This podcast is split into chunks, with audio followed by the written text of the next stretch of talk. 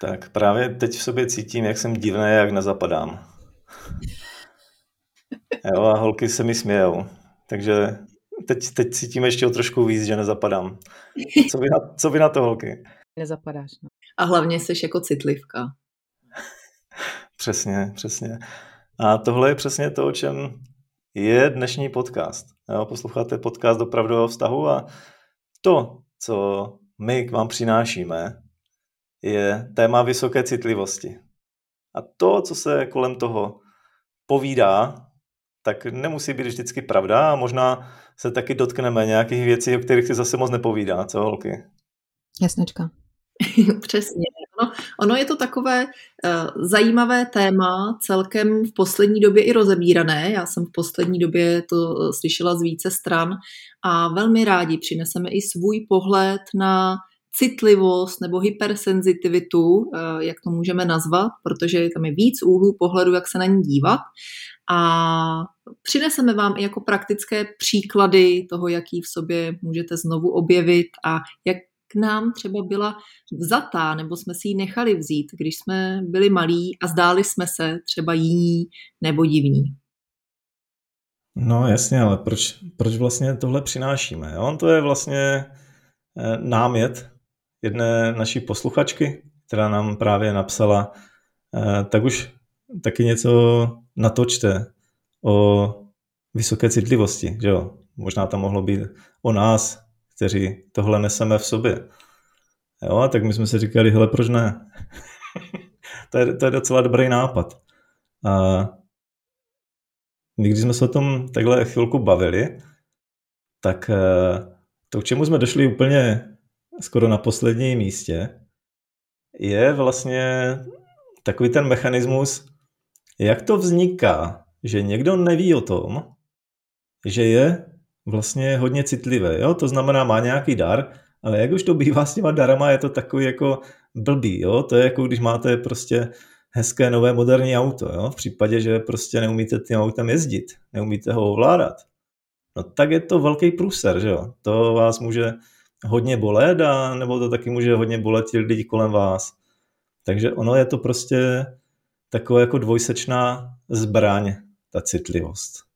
No jasně. Jo, mhm, pojdej, Reně. Chci právě říct, jsi říkal k těm kořenům, kde, kde jsme na to jako narazili, protože ta jinakost, eh, kde jinde než v dětství a, a dětmi, je přijímána velmi jako někdy až velmi nehezky, tak jako ne- nepříjemně.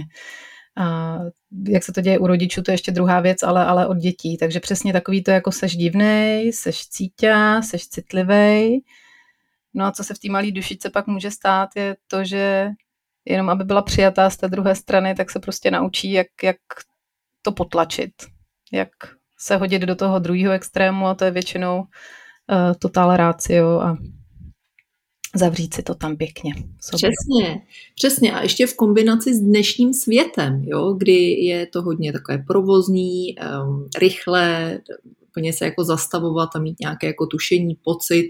A to je spíš považováno jako za komplikovanost, jako neřeš a pojď, neřeš a udělej, teď ti říkám, jo, a nekomplikuj to a nějaký tyhle ty jako tvoje informace od někud. Jo. Takže je velmi snadný i z pohledu a role rodiče tohle zazdít, nevidět, nevnímat, nepřijímat, nerozvíjet a právě, jak říkala Renča, potom je jednodušší tohle v sobě uzavřít a dělat všechno pro to, aby mě teda to okolí, ať už třeba rodiče, nebo sourozenci, nebo děti ze třídy přijímali. No tak e, zapnu jinou frekvenci, jiný přijímač, nahradím to, ale ona tam vlastně ve finále něco uvnitř dlouhodobě, dlouhodobě a celoživotně, protože pracujeme s takovými klienty, celoživotně něco neladí.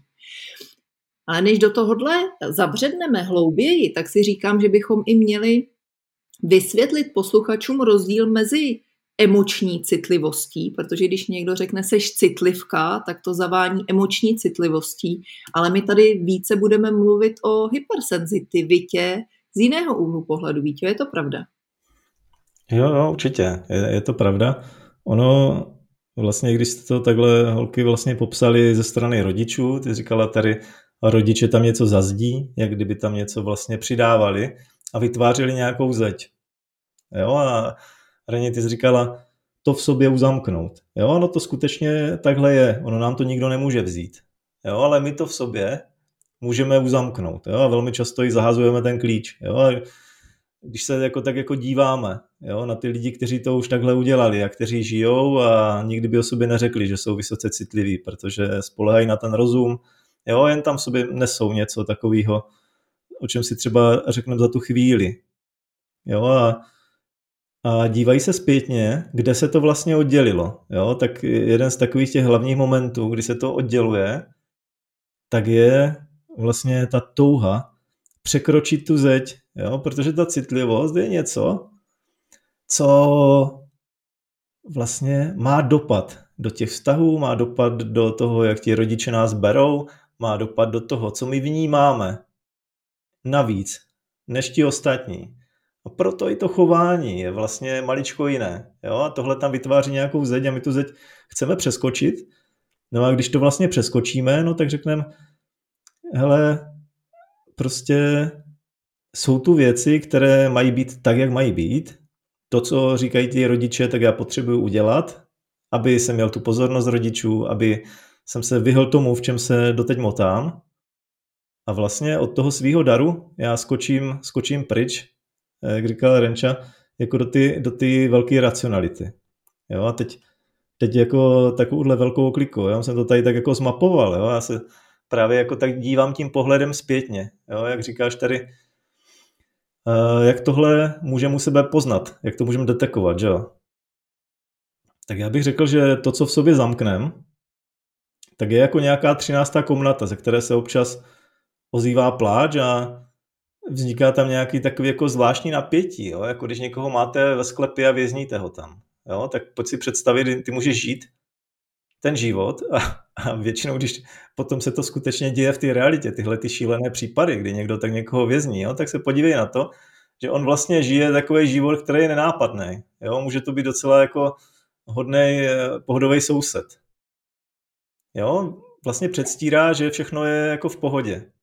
Jen tam uvnitř sebe cítí, že ono to v pohodě rozhodně není.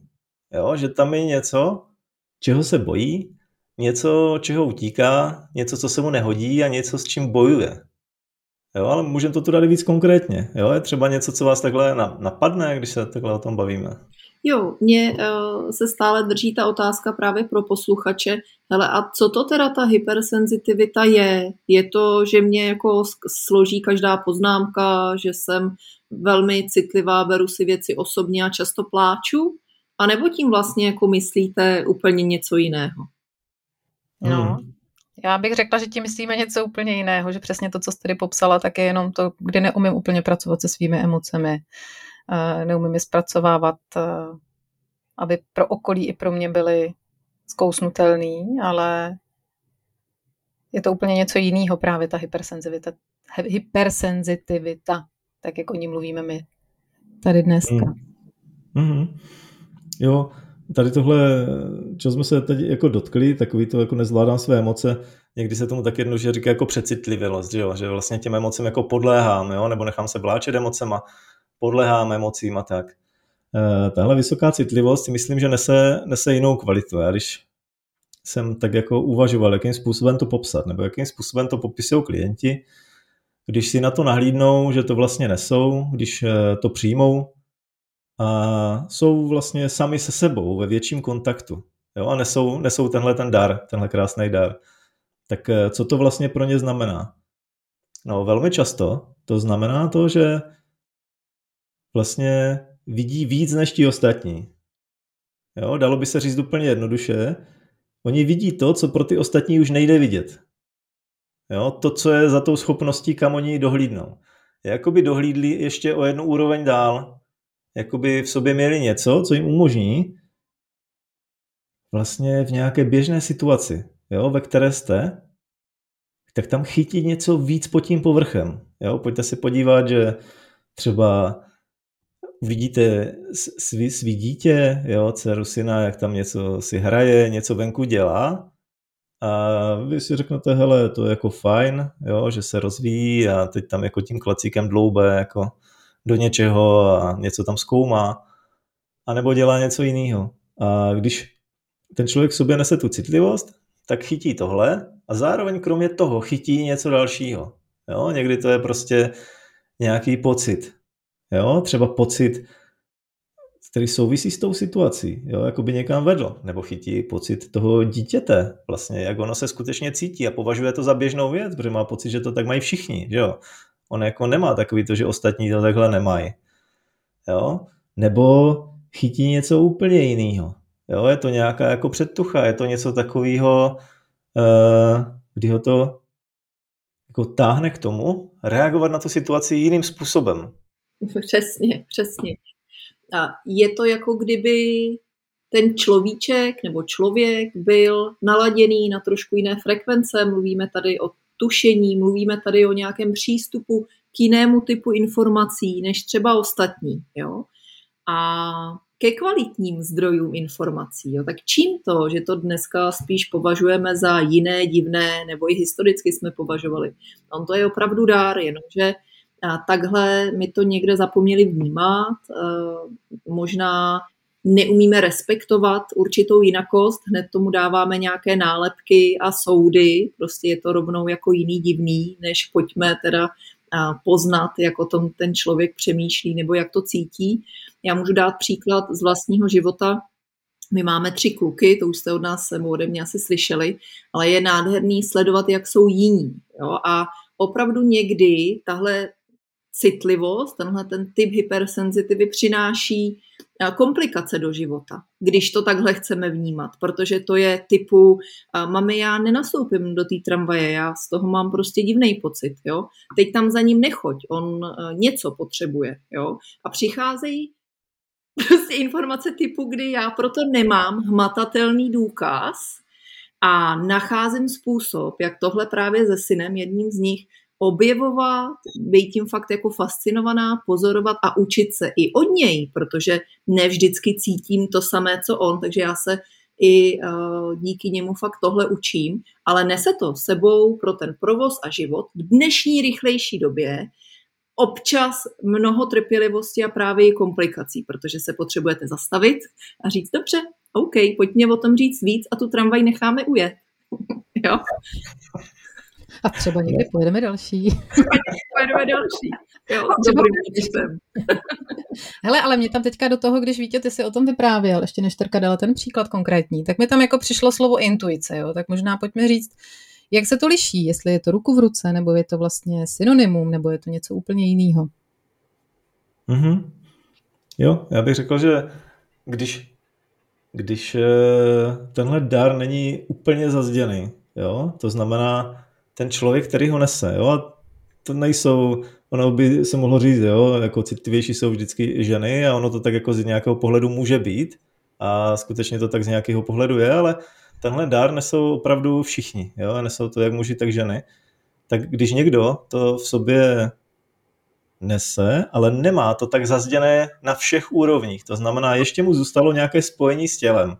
A tam je třeba zajímavý, jo, že ti lidi třeba často já nevím co, dělají jako nějaký, nějaký jako sporty, které nejsou úplně vrcholové, nebo třeba něco s uměním, jako já nevím, nějaký balet, tanec, nebo cokoliv takového, jo, jinými slovy, vlastně mají nějaké sepětí s tělem, tak tenhle kanál zůstane tak trošku ještě nedotčen tím úplným zazděním. A to, co se jim děje, že mají dobrou intuici, jinými slovy, k ním přichází vlastně informace navíc o té situaci, a oni to můžou nebo nemusí využívat. Jo? A velmi často, když ta intuice tam chodí a ten člověk e, není zžitý s tou svojí citlivostí a tím pádem e, velmi často to nepoužije, tak tam chodí to, že si říká, no jasný, no, tak já jsem tady něco cítil, ale prostě to můžeš cítit cokoliv, že jo, tak já prostě budu dělat to, co si myslím, že je správný, ten člověk to dělá, no a pak někde na konci si řekne, sakra, jo, zase. jo, zase to, co na tom začátku mi tak jako zlehka proběhlo tělem, nebo jsem jako zacítil, nebo tak, tak sakra prostě, jo, toho, kdyby se držel, tak vlastně ta cesta byla úplně jiná, jo, ty důsledky pro mě nebo pro ty ostatní byly úplně jiné. Tak tohle je, tohle je podle mě to spojení s tou intuicí, tak jak ho vidím já třeba. Mm-hmm. Uh, já i z těch zkušeností s klienty si uvědomuju, že někteří z nás, kteří třeba tenhle dar v sobě nemáme tak silný, tak eh, se do jisté míry toužíme třeba naučit vlastně vnímat více svoje tělo, právě intuici a tak dále. Takže naučit se to, co u některých dříve jsme třeba považovali za tu jinakost, jo, seš jiný. A on to v sobě ale měl právě nebo měla přirozeně. A kdybychom tohle dokázali vnímat jako dar, tak eh, věřím a rozvíjet a učit s tím toho člověka i pracovat, protože ona to ne vždycky je jako snadná věc, tenhle dar umět eh, opečovat a zacházet s ním, protože eh, každý dar, víte, ty jsi to řekl krásně, když jsme tady o tom spolu mluvili, že každý dar sebou nese i přirozeně třeba nějaký typ oběti. Jo. Takže my si možná i přejeme, třeba když jsme jako racionální eh, zaměření intuici v sobě objevovat a mnoho lidí v sobě má přirozeně třeba zamčenou. A potom nežijí v té přirozenosti, v kontaktu se sebou a nežijí, já tomu říkám, jako snadné, uvolněné životy. Jo? To protože přináší obrovskou snadnost a lehkost, když jako cítíš, co je pro tebe dobrý. Nebo jsi v kontaktu s jiným typem informací, můžeš si na ně sáhnout, můžeš jim věnovat pozornost, nemusíš. Teď to je fakt jako fascinující svět.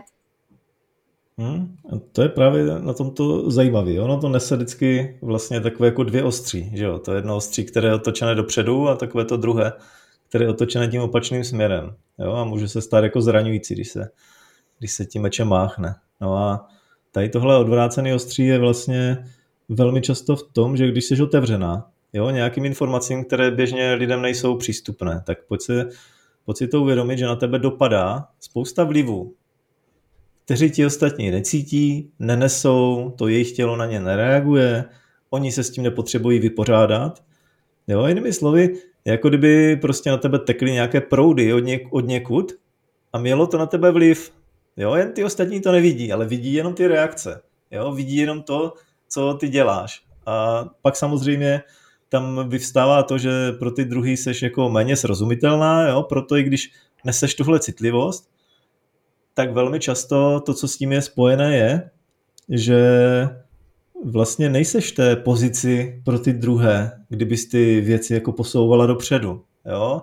kdyby si třeba se postavila do čela jo, a něco prošlapávala, ostatní šli za tebou, jako nějaké takové ty vůči pozice a tak dál, ale seš tam v takové té pozici, která je jako více pasivnější, jo, tak jako z části na boku, z části s nima a je to jenom tak, takový, jako že občas tam můžeš přidat něco, něco navíc, jo, a ti ostatní tomu nemusí úplně věřit, jo, a nemusí uh, to úplně přijímat, ale můžeš to tam dát a když s tím svým darem jsi v kontaktu, tak i ti ostatní ten kontakt pocítí s tím, že tam mají nějaký respekt, časem třeba získají, nebo si ho k tobě jako vycítí, pocítí, kvůli tomu, že ho neseš v sobě. No a pak je tam něco, že těm druhým ukazuješ něco jako většího, s čím ještě oni sami kontakt nemají. Jo, jako kdyby si jim ukázala něco jako kousek dopředu, jo, nějaký krok dopředu, nebo nějaký, nějaký obzor, k kterému ještě nedošli. A tohle je obrovská věc, jo, no se s tím i naučit pracovat. Um, je celkem zapeklité téma. Jo? Zase přinesu příklad od syna, kdy on občas říká, no moje osm, fakt ještě jako malý a objevujeme to společně. Jo? Ale on říká, hele mami, ale já si potřebuji teď odpočinout. Na mě je tam moc lidí, já tam nepůjdu. Jo? Já zůstanu doma, vy tam jděte. A to bych řekla, že právě jako na svůj věk s tím, že o tom mluvíme a pracujeme s tím, tak o tom dokáže mluvit a vůbec jako pojmenovávat svoje potřeby. Ale chápu, že tím druhým ostřím vlastně je do jisté míry nějaká přehlcenost podněty, protože to jsou lidi, to je prostředí, to je škola, to jsou nějaké jako požadavky a už, a už to frčí. Jo. A teď on by je měl naplňovat a vím, že si opravdu teď častěji říká právě o nějaký jako odpočinek, často ticho, aby eh, si to mohl eh, tak jako přežvejkat sám sobě a je jako boží, že si umí říkat, jo. ale a znám to a slyším to opakovaně i od klientů, kteří tohle v sobě znovu objevují nebo vůbec začínají přiznávat nebo přijímat, když už jako chtějí, tak i přijímají.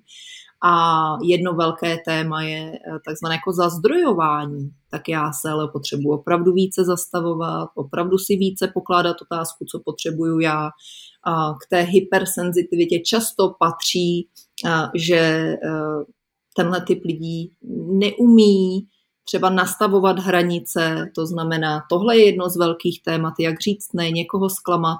No a jenom bych tady teď jako uhlo příčně, pojďte nám i když tak posluchači napsat, jestli se vás to týká, jestli se poznáváte, protože bych tady teď jako uhlo příčně přes obrazovku fakt jako napsala, ale zazdrojování je jeden z velkých prvků, když tenhle ten dar v sobě objevíme a nosíme a máme.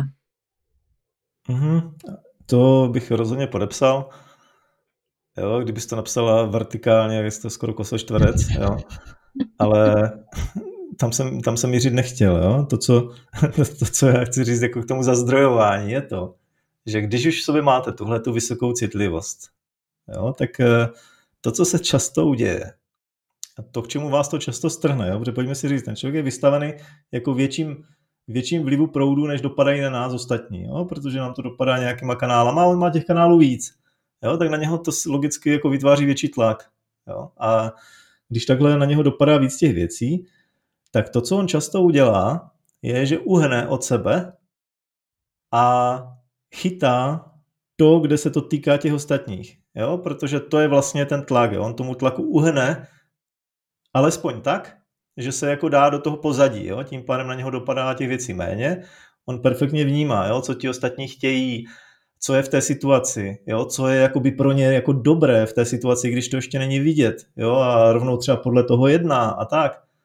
No a to, co se mu nutně uděje, je, že přichází o spoustu energie a moc energie mu nepřitíká. Jo? Tak dřív nebo později dojde na takové dno, které, které jako v rámci té citlivosti je takové ještě, ještě jako náročnější na něm být.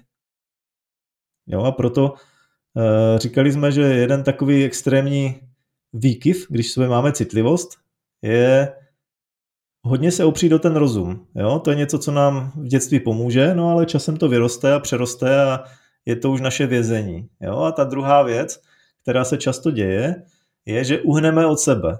Jo? A jsme vlastně jenom u těch ostatních, protože tam je to jednodušší chytat. Tam už chytám jenom půlku a s tím už se dovedu zžít, to už jako snesu.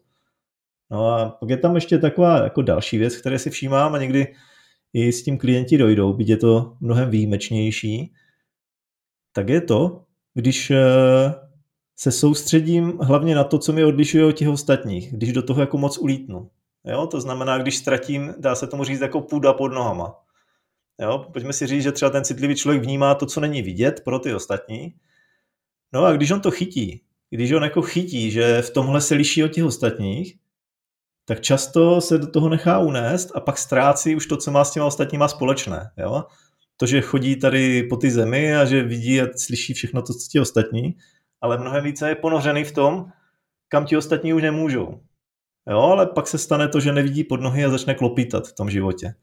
A to jsou, to jsou takové blbý, blbý zkušenosti. A oni se mi strašně vtipné. Jo? Mi se líbí, jak to ty klientky někdy popisují. Jo? Třeba říkají, no, tak jsem právě jako teď jako byla v tom pocitu a tady tohle, no jo, ale jsem přejela ne jednu zastávku a ne tři, ale asi sednáct. Vystoupila jsem na konečné. Najednou jsem zjistila, že je tma. Že vlastně ta tramvaj už nejede. Že druhá nepřijela jo, a tak, takhle to začíná. Takže to pak zjistíte, že to jsou ty vtipné situace, kdy vlastně už přestávám fungovat v tom běžném životě. Že? Je, Vítě, to je krásný. Připomnělo mi to Jonáše, který mi volal a říkal, s pláčem volal, mami, já jsem se nějak zamyslel a přijel jsem stanici a ta tramvaj jela někam jinam, než jsem potřeboval. Pak už plakal, jak se mnou mluvil. A říkal, já na to dneska už jako nemám. Já mám akorát tak na cestu zpátky tu jdu najít. A přijel domů a nešel do školy, jo. Takže, takže potom s citlivostí mají co dočinění ještě rodiče, kteří musí přizpůsobovat plány, nebo musí. Samozřejmě pak byl velmi samostatný a zařídil si to tady, jo. Ale uh, je to jako humorné, ale má to svoje následky, jo. Takže přijel, přijel, je to v pořádku. Teď už si to hlídá víc, ale říkal, že se právě jako zamyslel nevím nad čím, nad nějakými vyššími principy, jo, ale je to moc uh, fajn, když to právě spolu můžeme objevovat, povídat si o tom, ale to se právě potřebuje do jisté míry celá rodina občas jako zastavit. A to je něco, co bych řekla, že je v dnešní době velmi jako vzácný, je to jak šafránu, jo, se umět moci zastavit a věnovat hmm. tomu chvíli pozornosti a respektu a že to takhle prostě někdo má a je to v pořádku úplně stejně jako někdo, kdo je třeba rychlejší, efektivnější a může se to zdát jako větší životní hodnota, ale ono vlastně jako velký prd, že ono je to prostě jenom jiný.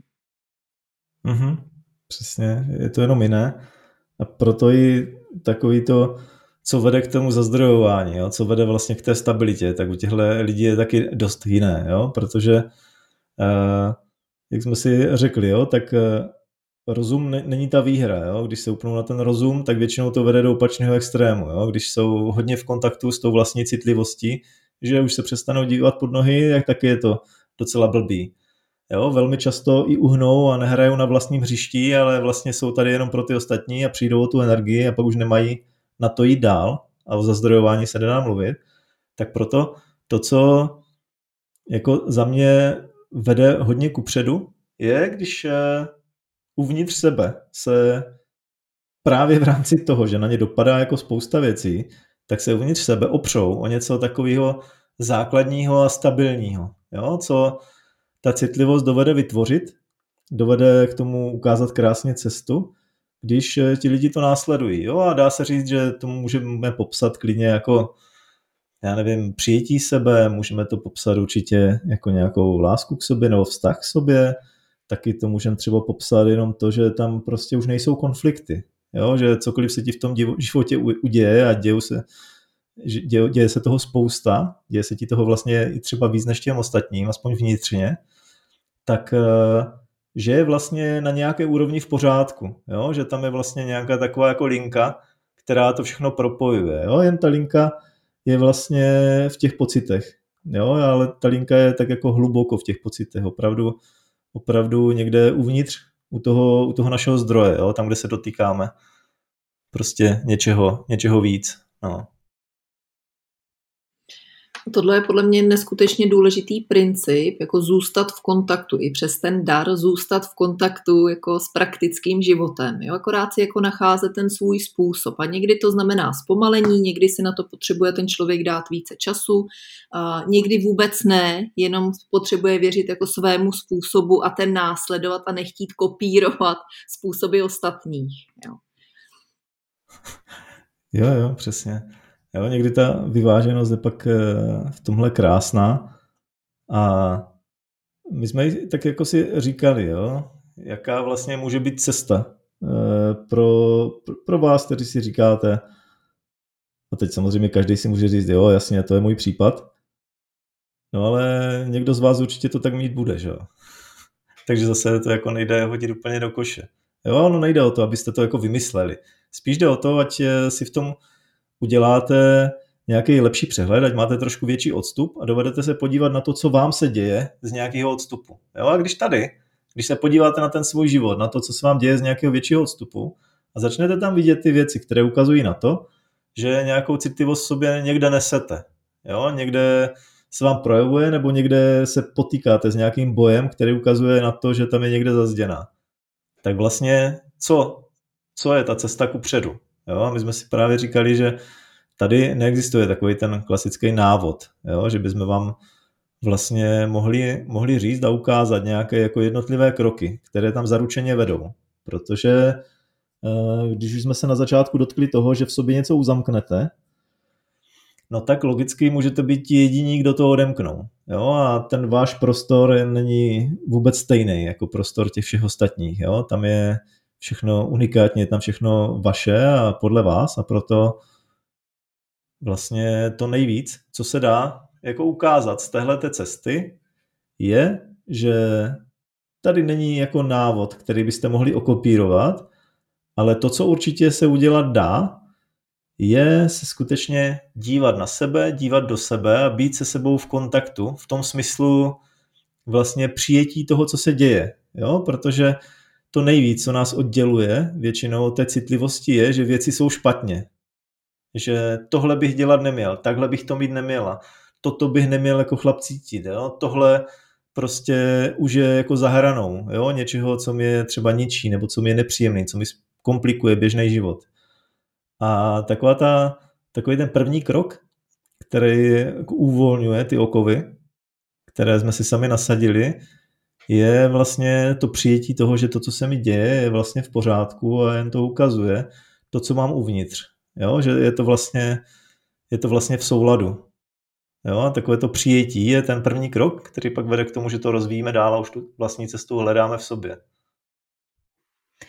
Mně tak přijde, že tak, jak jsme to popsali, celou tu půl hodinku, co tady o tom vyprávíme, tak by se mohl někdo jako leknout a vyděsit. Ježíš Maria, tohle v sobě nechci vůbec objevit. Ale já si myslím, že právě ta cesta je jako naopak. Nelekejte se, neděste se, ale zkuste v sobě tu skutečnost jako objevit, přijmout a, a objevovat to, co vám může skvělého přinést, protože si myslím, že i vyšší citlivost je něco skvělého, co vám do života může přinést novou dimenzi sebepoznání. Jo, jo, akorát ta cesta mezi objevit a přijmout je celkem dlouhá. Jo, jo. Protože já to jo, objevím a pak teda finální, že to přijímám a, a pracuju s tím. A já si uvědomu příběhy více klientů, pro které třeba právě bylo nebezpečné se vůbec té rychlosti jako zastavit. Oni si hodně to zpracovávali rozumově, a zrychlili ve svém životě právě proto, aby to nemuseli cítit a nějakým způsobem tomu vlastně čelit nebo vzdorovat nebo to cítit. Říkali, já když se zastavím, tak ono to bolí, je to zahlcující, je toho moc, já nevím, co s tím mám dělat. Jo. A tak dělali ten pravý opak, než by bylo zdravé. to znamená, ještě více zrychlili a, a necítili sebe. A to je velká škoda. Takže mezi tím objevit, možná si pojďte připustit, že uh, takový dar v sobě máte, že jste to tušili třeba většinu svého dětství, ale právě jste to zamkli, tak pojďte to jenom připustit, sledovat, co udělá s vámi jenom to, když připustíte. Pojďte si tom třeba i přečíst pár článků a objevovat tu cestu k přijetí té jinakosti, která ale může být vlastně obrovsky důležitou kvalitou, kterou když pak budete opečovávat a učit se s ní pracovat, tak vám ve finále ten život může opravdu zjednodušit. Mm-hmm. Přesně tak, jo. Já s tou citlivostí mám moc hezké zážitky. Uh, ono to totiž jako vypadá v tom mém životě legračně, jo, ale abyste pochopili ten můj kontext, tak já mám tři truhlíky, jo, který jsem letos jako udělal a vyhodil ven. Jeden je kompletně suchý, Dru, druhý tak jako má takové chvíle, jsou tam nějaké odolné rostliny, které chvíli jako přežívají a chvíli uschnou, ale jako tak nějak se ještě drží. No a ten třetí tak nějak jako prosperuje, jo, s odřenýma ušima. No a tak jako jste pochopili ten můj kontext, jo, a proto třeba, jak já velmi oceňuju citlivost, je to, že když třeba Kamča se tady ukáže u mě, tak většinou to první, co udělá, je, že objeví nějakou kytičku, kterou já už jsem dávno ztratil ze zřetele, která je suchá, ona ji slyší a, a najde ji podle hlasu, prostě, že ona křičí a chce vodu. A, a tohle já třeba neslyším, jo? takže pojďte si představit, že tady je jako nějaký kanál, který vlastně ta kytička tady jako vydává do toho prostoru, že chce pít a já vlastně na tohle nejsem naladěný, jo? ale ona to chytne. Tak mám jednu klientku, která chodí do kovorku, kde se teda o kytky stará někdo jiný, protože jinak by tam moc těch kytek nebylo ale přesto jako chytne, když ty kytky jako jsou suchý a když chtějí jako vodu a fakt je jako zalije, že to je jako, jako vyslyší a udělá, jo? takže ono kromě toho, že jako dojde na terapii, tak i většinou jako zalije nějaké kytky a to je vlastně to krásný, jo, protože pojďte si představit, že ti lidi mají ten dar, vzali ty kytičky, které nikdo jiný nezalije, jo, protože to vlastně neslyší, jo, oni to nemusí být kytičky, to jsou lidi, jo, na které oni se třeba usmějou, nebo že tam něco prohodí a nebo při té své práci něco řeknou. To je, to je ten dar. Já si tak minimálně kvůli kytičkám se to vyplatí to v sobě probudit. Jo. jo, jo. méně chcíplých kytek. Přesně, no, jenom si představu ten rozhovor mezi vámi, jo, kdy jako Kamča na tebe kouká, nechápe, ty ji neslyšíš? Teď ona křičí. Teď jo, ona křičí. Tímto Kamču velmi, velmi uh, zdravíme. Je to spoluautorka uh, naší knížky Opravdový život. No, moje kytičky by ji taky potřebovaly. to je nádherná uh, třešnička na dortu uh, v závěru našeho podcastu. Tak uh, pojďte s námi, milí posluchači, sdílet, jak to na vás působilo, co jste si odnesli, co třeba pro vás byl silný okamžik, jestli tohle téma se vás týká nebo vůbec ne, nebo případně jaké jiné další téma byste chtěli v opravdovém vztahu slyšet a my ho pro vás připravíme. No jasně, pokud se nám bude chtít, že jo. Ano. A nám se většinou chce, takže... no jasný, tak jo, tak prostě oceňujte své dary a mějte se krásně. Přesně, noste je s hrdostí. Těšíme se příště, ahoj. Mějte se fajn, ahoj. Taky ahoj.